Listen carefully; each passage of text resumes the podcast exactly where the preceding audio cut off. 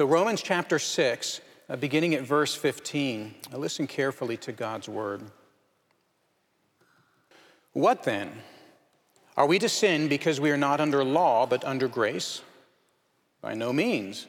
Do you not know that if you present yourselves to anyone as obedient slaves, you are slaves of the one whom you obey, either of sin, which leads to death, or of obedience, which leads to righteousness? But thanks be to God that you were not once uh, that you who were once slaves of sin have become obedient from the heart to the standard of teaching to which you were committed, and having been set free from sin have become slaves of righteousness. I am speaking in human terms because of your natural limitations. For just as you once presented your members as slaves to impurity and to lawlessness, leading to more lawlessness, so now present your members as slaves to righteousness, leading to sanctification. For when you were slaves of sin, you were free in regard to righteousness. But what fruit were you getting at that time from the things of which you are now ashamed? For the end of those things is death. But now that you have been set free from sin and have become slaves of God, the fruit you get leads to sanctification and its end, eternal life. For the wages of sin is death, but the free gift of God is eternal life in Christ Jesus our Lord. And this is indeed the word of our Lord. Well, like uh, last week, uh, this morning, we, well, we have to talk about sin, but not only that, the uh, rather uneasy relationship that a Christian has with uh, his or her sin so we can reflect upon the beginning of Romans chapter 6 as we begin uh, Romans 6:15. Uh, when we look at the beginning of Romans chapter 6, Paul asks this question: Are we to continue in sin that grace may abound or that grace may increase? Paul was assuming that there would be some in the church at Rome who uh, really and truly wanted to persist in sinful behavior because, as they would say to themselves, uh, there's always enough grace. And Paul says, by no means, because a Christian has been united to Christ in his death on the cross, and, and because of that, we're, we're no longer enslaved by sin. We have been uh, set free from sin and are commanded not to let sin reign in our mortal bodies. And this all at the beginning of Romans chapter 6. Uh, Paul says in verse 14, just before our passage begins this morning, sin has no dominion over us. And Paul uh, summarizes this view in verse 15 You are not under law, but under grace. And that brings us then to verse 15. Uh, again, it's another question having to do with sin and that uneasy relationship that a Christian has with their sin. And so in Romans 6:15, Paul asks if there might be another excuse for us to sin. Paul assumes that uh, we're tenacious with regards to our own sin. Uh, we are, uh, as it may be, uh, self justified sinners, uh, always looking to justify our sin. And so, uh, whereas before in Romans 6 1, Paul assumed that some wanted to continue in old sin habits, which we do, now, here in 615, he's assuming that some in the Roman church uh, want to sin with actually a new uh, vigor, uh, a new energy, which we do. Because in the second half of Romans 6, there are folks that are saying if there's no law to stop me, Romans 5:14, well, now's the time to sin with freedom. And just like he says in the beginning of Romans chapter 6, the first question about sin, he answers here? By no means. Now, let me be very clear about this. Uh, both in Rome and in Chattanooga, Christians have an uneasy relationship with sin. On the one hand, we know that we're not made for sin. Uh, we know that God is holy. We know that God uh, does not desire sin. Uh, we know that we uh, belong to God through Jesus Christ, and we know that God deserves better than to have, uh, have us live lives that are filled with sinfulness. We know this, all of these things. And yet, on the other hand, sin seems somehow deeply attached to who we are. Our, our sin over time, we just excuse it and become so comfortable excusing it that our sin, it, it, really, it really feels deeply attached to who we are. And then uh, on some level, we think to ourselves that, that if God loves me, then he needs to, on some way, be okay with my sin. If he loves me, which I believe that he does, then on some level, God has to look the other way or tolerate this sin. And the reason he has to is because my sin feels so attached to who I am. Well, Paul is going to tell us that a Christian is someone who has been claimed by God to be his own servant, and that under grace, under grace, our service is to present to God a life of holiness. So, so a, Christ, a Christian is someone who's actually been claimed by God, grabbed by God, even in our sinfulness, to be his own servant, so that under grace, then, our service would be to present to God lives of holiness. Now, Paul's going to begin this passage by making a statement that I think that we uh, overlook. Paul says that every human being is under some kind of contract. Every human being one who denies God, uh, one who uh, has an uh, agnostic regard towards God, one who believes in God. Every human being is under some kind of contract. Now, in the Roman Empire, a slave was someone uh, under contract. A slave was someone who was under contract to serve someone else, generally for a period of seven years. If it was a royal household, it would be service for 14 years. But a slave was someone under contract to serve someone else for seven years. Now, a slave wouldn't necessarily be a class of people. A slave would actually uh, share the class of a particular household. So it was better to be a slave of one household than another household, but be that as it may, a slave was someone who was under contract. Sometimes the uh, slave would uh, do menial work, but sometimes a slave would do very notable work. Uh, a teacher, an attorney, a physician, imagine that. A slave would very likely uh, perform his or her work side by side with someone who was free, or perhaps someone who uh, was once a slave and uh, now they are a freedman or a uh, freed woman. A slave could uh, work right alongside uh, someone who is a slave for another household. But a slave who was someone was someone who was under contract. Now, very often a person would actually be forced to sell themselves into slavery.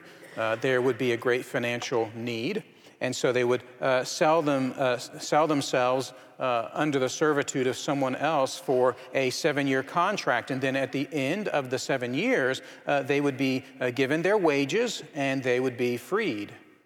And, and, by the way, a person would be freed, generally speaking, uh, when they hit age 30 or age 40. Of course, uh, death is just around the corner, so that slave is not as useful. But a slave is someone who is under contract. And at the expiration of that contract, they would receive their wages and they would move on about their life. And a slave would work alongside other slaves, but also work alongside someone who has never been a slave or someone who uh, was a slave but as free. You get, you get the point. Now, Paul's use of slavery image is actually very, very practical. In the church at Rome, it is extremely likely that a third of the, of the congregation were slaves. And it is very likely that a third of the congregation had been slaves at one point in their lives. Now, nobody wanted to be a slave, to be sure, but it was just a reality of life. And everybody in the Roman church knew this. It's interesting that Paul says in verse 19 of our passage, I am speaking to you in human terms because of your natural limitations. What does he mean by that? He, he probably means uh, that he's being as clear as possible. He's speaking down to them. He's speaking in a practical way so that they really understand. In fact, he's speaking so clearly that even the dull of understanding can get it. That's the point of the imagery of a bondservant. So, first, what we need to hear Paul say is in verse 17, and that is this uh, What exactly is a Christian to Paul? Over the course of Romans, this letter, Paul has defined what it means to be a Christian in a number of ways, and he does it again in verse 17. He says, Thanks be to God that you, who were once slaves of sin, have become obedient from the heart to the standard of teaching to which you were commanded. It's an odd passage. It can be confusing, uh, particularly because of the word obedient and because of the phrase standard of teaching.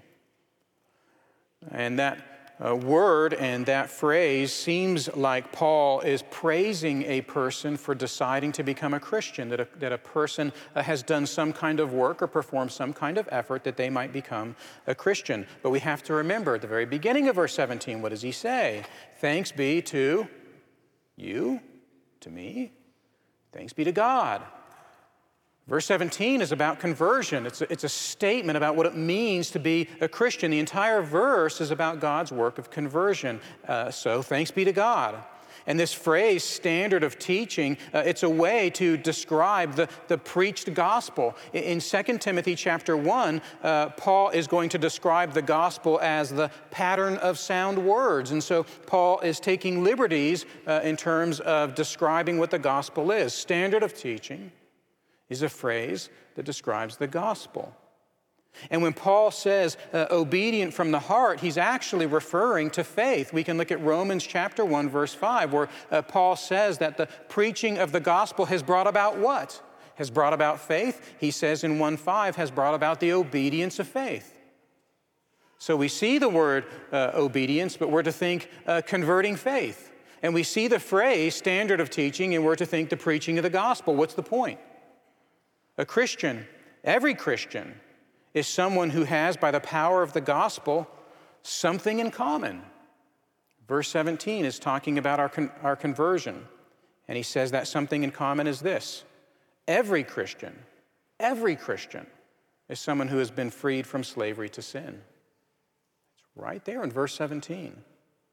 Uh, the contract with sin, so to speak, uh, has been destroyed. And then uh, verse 18, it goes on to say that Christians, uh, having been set free from sin, have become slaves of righteousness. Uh, having been set free from sin, have become slaves of righteousness. And we see this transition from one kind of contract into a different kind of contract, such that Paul would use the same terminology, the, the, the, termino- the terminology of slavery, set free from sin and, be, and have become slaves of righteousness.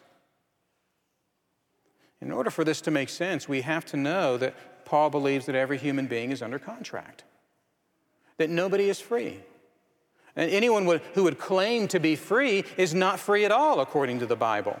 Verse 16 says that a person is either under contract with sin, which Paul says in verse 16 leads to death, or a person is under, under contract with uh, obedience, which leads to righteousness. And as we saw in verse 17, obedience from the heart is faith.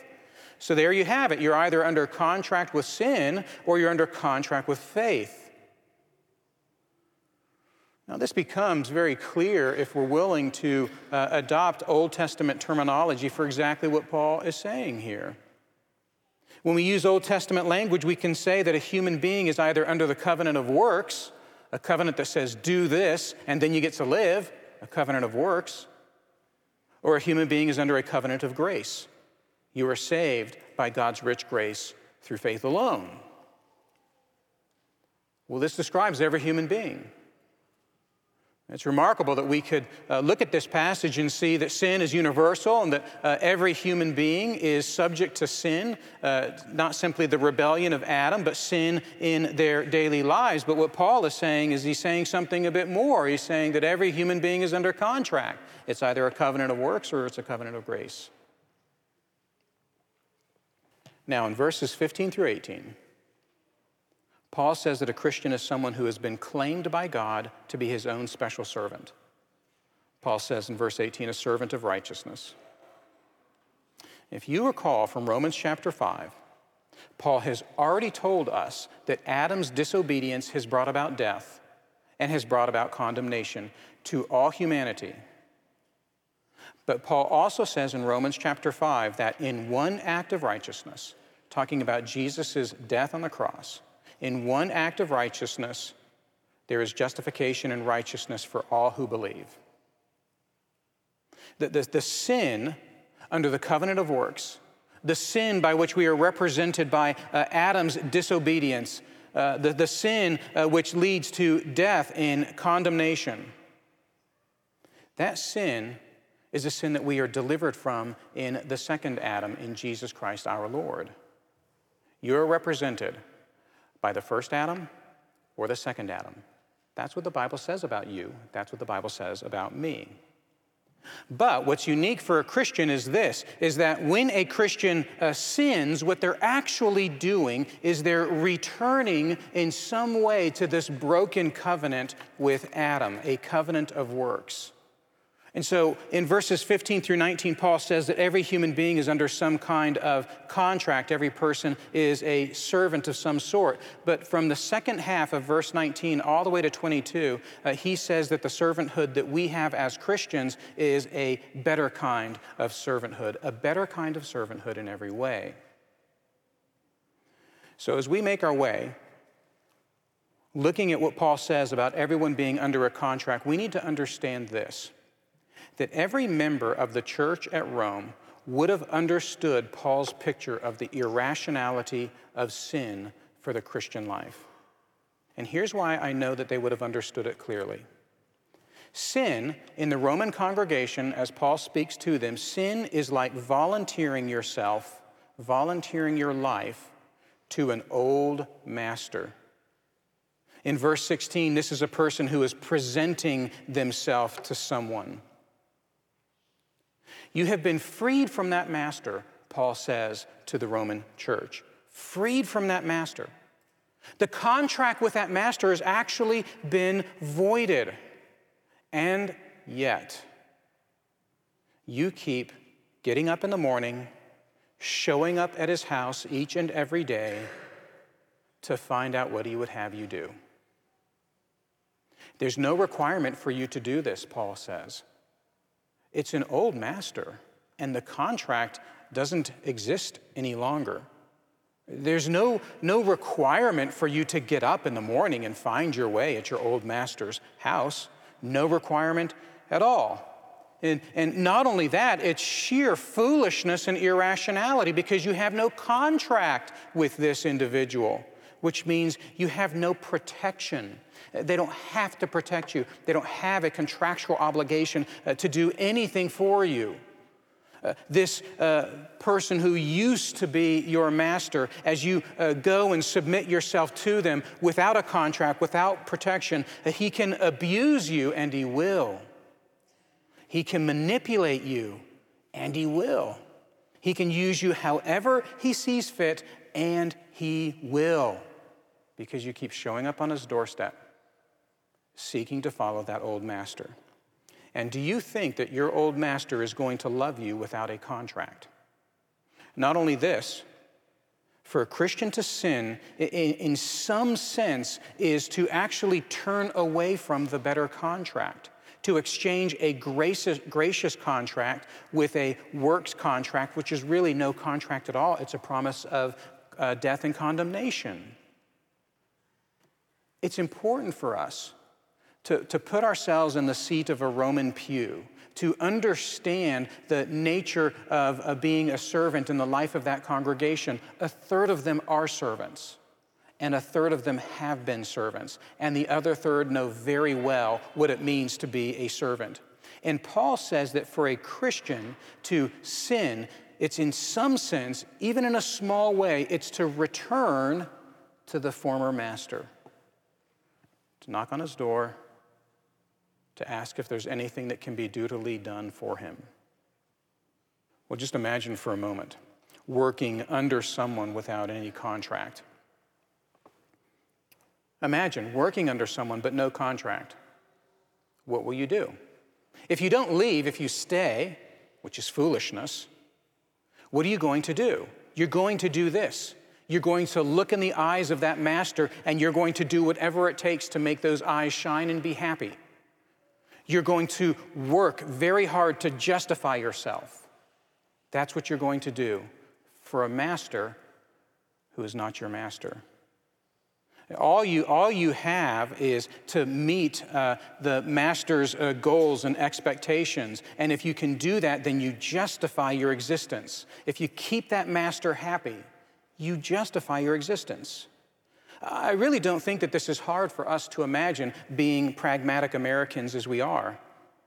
We know that paradigm of finding success by virtue of our own hard work, that very philosophy, finding success by the virtue of our own hard work, well, it's a, it's a sacred talisman in American culture.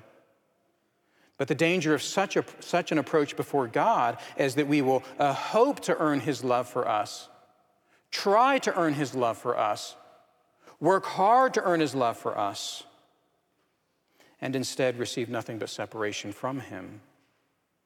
We will think that we've satisfied him. We may even feel that we've satisfied him. But God says all we're going to receive is condemnation for wrongdoing because it is impossible to work our way into the heart of God. The law says this do this and live. And that's what that master will say to you if you go back to him and knock on his door. He is going to say, Do this and live. Do this and make me happy. Do this and be justified. But it's not possible for a Christian to do that. A Christian knows better. It is not possible to justify ourselves. We don't belong to that contract. We belong to a different contract. And as Christians, this can actually be rather confusing because we do, in fact, sin every day. I hope that you're willing to acknowledge that about yourself, my brother and my sister. We sin every day. We break God's law every day. And we should know this. Our sin always lies close at hand, and we have a very hard time imagining how God can claim me, a sinner, for his own. How can God claim me when my sin is so firmly attached to me? God does not have me as his child in absence of my personality, right? God has me as his child along with my personality, along with my life experiences, along with my background, along with my hopes, good, bad, and otherwise. When God possesses me, God has me, God keeps me, He has all of me to Himself. He loves me, He treasures me. And it's very difficult for us to think how it can be that God can have me as His child, and yet I can still be a sinner because my sin, it just feels like so much a part of who I am. And yet, God draws us into an intimate relationship with Himself, loves us, exalts over us, treasures us, values us, is filled with affection for us. I feel my sin, and yet He still intimately draws me to Himself. In Jesus Christ, my brother, my sister, God loves us, cherishes us, and treasures us, and He will never leave us, He will never forsake us. But He also doesn't wait for me to become lovable before He loves me. And He doesn't wait for you to become lovable before He will love you. So, what then about my sin? What Paul is saying is this even though, even though our sins feel so natural to us, a connected appendage, and, and even though our sin feels like uh, it will always be with us in this life, this particular sin, it'll always be with me in this life, even though we feel that, and even though we also feel a little sense of success every now and again because we seem to be winning a small battle and a particular sin seems to be shrinking in our lives, even though sin feels so natural to us, close at hand, Paul says that it still does not belong in your life at all. It doesn't belong in your life at all. What Paul says is he says that this, uh, this grace law distinction can't be used as an excuse for your sin. Uh, I am under grace, and so my sin is my business. And we don't say that, it's coarse. But we think that. I'm under grace, so my sin is my business. I'm not perfect, but I'm also not terrible. Do you realize we can always say that? I'm not perfect, but I'm not terrible. Paul says that, that to sin is actually to slowly begin to allow sin a certain mastery over you. But sin doesn't belong to you at all. And at first, sin doesn't seem to be uh, quite like this. I mean, we sin, we admonish ourselves, or a Christian brother or sister admonishes us. We confess our sin, we grow in sorrow for our sin, and we try and avoid, and avoid sin in the future. And this is appropriate. This is what a Christian is called to do. This is what Paul calls presenting our members to righteousness. He says it in verse 19. We also know that there are Christians who, uh, who don't do a very good job of that at all, who uh, neglect their sin, who neglect admonishment. They refuse to acknowledge their sin, they deny their sin, they grow accustomed to it, and they, they no longer bring their sins before God, and they allow their consciences to be seared. We know that this can happen to a, a, a beloved brother or sister as well. But by far, what's happening in the Roman church is this they were converted as adults. That's most certainly the case. The majority of those in the Roman church, they became Christians as adults, and they remember very well what Paul means when he says in verse 19 that they have presented their members as slaves to impurity and lawlessness, leading to more lawlessness. Paul knows that about them, they know that about themselves. But what Paul says is that we're, the, we're to be the kind of people who present our lives to God in a different way that we are not in bondage to our sin. We acknowledge it, we confess it. We ask our brothers and sisters to acknowledge sin in our lives. We trust that God is taking care uh, of us through His own power of sanctification, and we continue to walk in life and we acknowledge our sin again, over and over and over again. This is the Christian life, and it's good for us. This is what we're supposed to be doing. This is what it means to present our lives before God. And what God has done for us by His great grace, listen carefully, He has given to us His law. In Jesus Christ, the law now no longer becomes the source of our condemnation and our death. The law becomes a law uh, not that justifies us, but it com- becomes a law that reminds us of our sin and directs us to Jesus Christ. This is what happens to the law. The law becomes a tool for God's grace in our lives. The, the law becomes a tool so that God can exercise his mastery over us. He is our master. And the more we say to ourselves, no, no, no, I don't need a master. I need perfection according to his law. I can justify myself. You're working under a different contract. God has placed us under a contract of grace. And under that covenant of grace, when I sin, and I know I do, I confess my sin. And I know that I have uh, Jesus' perfect righteousness. And that righteousness is the righteousness that justifies me always. It's not my own righteousness. I confess my sin with a good conscience. I confess my sin regularly. I say sorry quickly. I listen to my brothers and sisters willingly because my sin doesn't condemn me. My sin draws me closer to God by His great grace. And that law, as it's applied to me, reminds me very pointedly of who it is that saves me. And it is not me. And so the law becomes good and useful, beneficial. Under the covenant of grace, the law actually drives me to my need for my Savior, not just every month or every week, but every day and every minute and every second. God's law is beautiful. And under his grace, it drives me to my need for Savior, who is my Savior, who is the perfect one. You see, the law guides our footsteps in such a way that we understand more about the one who has written the plan for redemption. The law tells us who our great God is, describes to us the character of our Holy Father, and also shows us the kinds of behaviors that are pleasing to our Holy Father. And in this regard, the Ten Commandments are dripping with the covenant of grace. We know our God. I cannot stand before my God. I must be represented by the perfection of another, Jesus Christ, but I know my God through his law, and I love him all the more because I'm shrouded by the covenant of grace. That's the contract I live under. And if you profess faith in Jesus Christ, this is the contract that you live under. And so, this use of the law uh, places, places us on our knees in confession. This use of the law uh, guides us in our life such that our life is a testimony of God's great character as well as God's great affection for us. for someone under contract with sin, those under the covenant of works. The law decimates them in this life and in the life to come. To the person who says, I can earn my keep before God, that person's life, well, it's already filled with condemnation. It's a brutal master over a humankind that's already fallen in Adam's rebellion. This is why verse 21 is so poignant. Look what verse 21 asks. Verse 21 asks, What fruit were you getting at the time from, this, from the things of which you are now ashamed?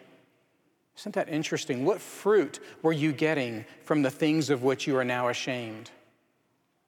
Do people sin with the expectation of receiving some fruit? Verse 21 seems to be saying exactly that. That there's something about even our sin under the covenant of works, we think that uh, it'll somehow be uh, spun in such a way that I'll justify myself and my sin. But Paul says, What fruit are you getting? He says, For the end of those things is death. Imagine taking all of humanity and ranking humanity, the good people over here and the bad people over here. The good people have nothing to boast about at all unless they have Jesus Christ as the second Adam. Unless they have a relationship with God through the covenant of grace, they have nothing to boast about. And this is a new and better use of the law, but this shows us what it means to be a servant of God under the covenant of grace. Look at verse 19 to see what the law does for us, Christian. As we present our members as slaves to righteousness, by God's grace, we are what? Where's the fruit in verse 19? Where's the fruit in verse 19? By God's grace, we are led into sanctification. By God's grace, we are led into sanctification. The law, by God's grace, guides us in our sanctification. A couple of uh, uh, strange terms, you may never use them, but there might be some dinner party occasion where this, year, this word would uh, get you some mileage. And the word is uh, monergism, one work. We believe that, Christ, that Christians are converted by one work, the work of one individual, the work of God. Monergistic conversion, one work. But we believe that our sanctification is synergistic, work together. It is God commanding us what we are to do to be pleasing in His sight. And uh, by the indwelling Spirit, uh, we are following that law. We are loving that law. We are confessing before God, submitting to His will for us, setting self aside more and more, and elevating the role of our King and our Master. Uh, God, by His indwelling Spirit, us in our work and effort. Our sanctification is a cooperative work, it's synergistic, while conversion is monergistic. We love God's law.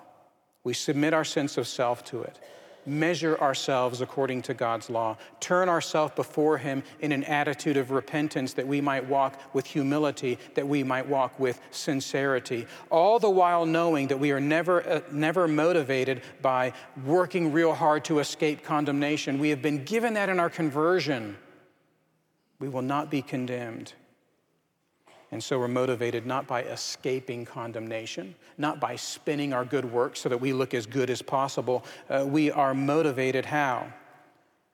By our desire to serve our Master well as he serves us in converting us and sanctifying us. In great gratitude for our Master for more and more over the course of time, bringing our lives into conformity with his will bringing us to a perfection that will entirely be with us in the age to come. And verse 22 says, The fruit that you get leads to sanctification and its end, eternal life. Now, this is the promise of servanthood to righteousness in Jesus Christ. But look where Paul finishes in verse 23, this great, beautiful summary Paul has described that everyone is a servant under some covenant, under some contract, but a Christian is a servant to God under the covenant of grace. But in verse 23, uh, Paul seems to be giving us an option, and he says, Which, which of these do you prefer? He says, Do you want to work uh, for your life? Do you want to be able to always have the opportunity in your life to say, I did it on my own, I did it my way, and I succeeded? Do you want that? It's tempting, isn't it? It's very tempting. I did it on my own. I did it my own way. For an American Christian, to take, to take that thought right into our Christian walk is extremely tempting. Do you really want to be able to say, I did it on my own and I did it uh, my own way? That's dangerous. And as Christians, we need, to, we need to evacuate that from our rationale. Or would you rather do this? Would you, uh, ra- do you want the kind of life that is uh, absolutely and entirely guaranteed apart from your efforts? Now you don't get to say, I did it on my own and I did it my own way. That's true. Under the covenant of grace, you do not get to say, I did it on my own and I did it my own way. But if you are willing to accept God's work on your behalf through Jesus Christ as a gift, as a gift, well, you will really and truly receive that life. Everything else is mere boasting. Everything else is grandiose self praise. Do you really want to be able to say, I did it on my own? If so, you get nothing in return but death and condemnation.